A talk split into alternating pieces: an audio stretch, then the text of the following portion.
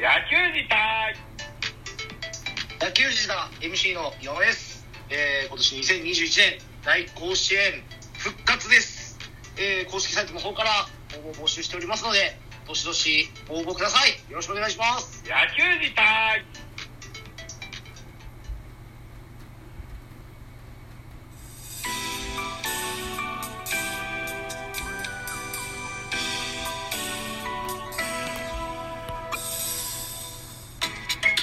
はい、どうもザボでございます。ミドル巨人くんのお時間でございます。この番組ミドル巨人くんは巨人おじさんザボが巨人を語る番組でございますが、今日は昨日行われました侍ジャパン対楽天のゲームの振り返りなどしてみたいと思います。よろしくお願いします。5対3と楽天の勝利となってございます。負けましたね侍ジャパン。楽天が9安打、侍ジャパンが8安打となってございます。勝ち投手は堺、負け投手が千賀滉大、西武に松井裕樹がついてございます。ホームランは出てませんといった感じですね。選評でございます。侍ジャパンが3対5で敗れた。侍ジャパンは開幕戦での先発が濃厚な山本が2イニングを無失点の好投。一方でその後を引き継いだ森下、青柳、千賀が計5失点を喫し逆転を許した。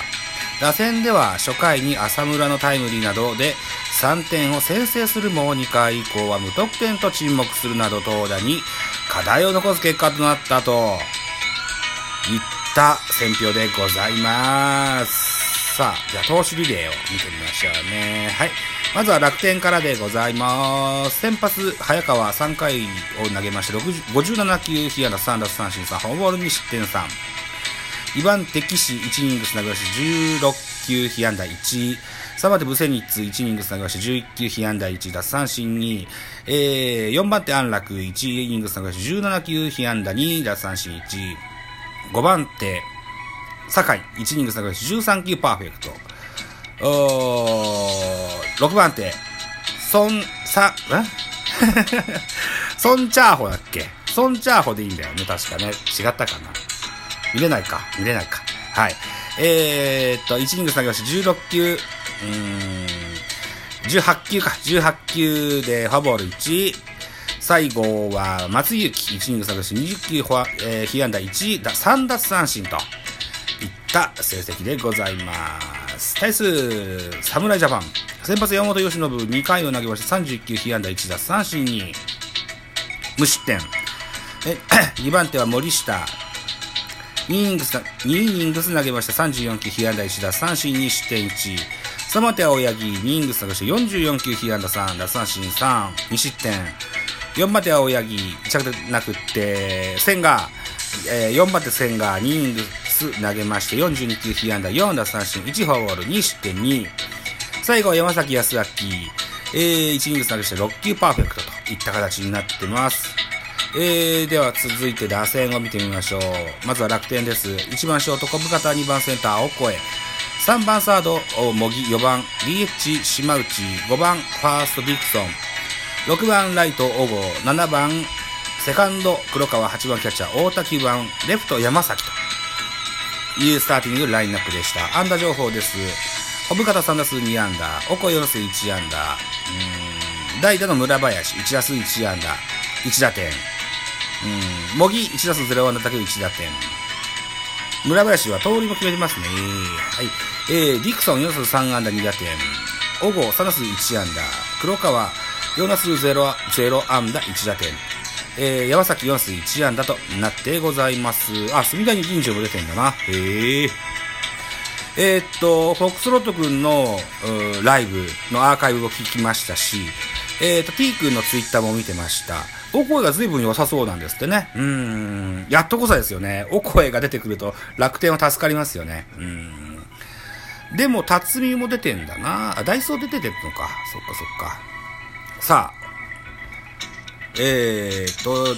島内は代打 DH か、小郷もいるし山崎、小郷出れそうじゃないですか。はい、そんなにいいんだから出しましょうよと思います。さあ、侍ジャパンです。1番ファースト山田哲人、2番ショート坂本勇人、3番レフト吉田、5番ライト鈴木、4番ライト鈴木、5番 DH 浅村、6番サード村上、7番センター近藤、8番キャッチャー甲斐、9番セカンド木口と、センター近藤なんですよね。あとギータがこのゲームは出てないのか。そうなんだ。なんでだわかんないなはい。安打情報です。山田4打数1安打1盗塁、坂本5打数2安打、吉田4打数1安打、鈴木3打数0安打1打点、浅村4打数2安打1打点、近藤2打数0安打1打点、甲斐3打数2安打となってますか。そうですか。負けちゃったっすか。なるほどな。今収録が何分経ったんだ。振り返りとかできるのかな。できそうだな。4分で振り返るから振り返りましょう。先制は侍ジャパンだったんです。1回裏、鈴木のタイムリー、押し出しフォアボールだ。鈴木の押し出しフォアボール、浅村のタイムリー、それから近藤の犠牲フライと、ということで3点取ってるんですよね。うん。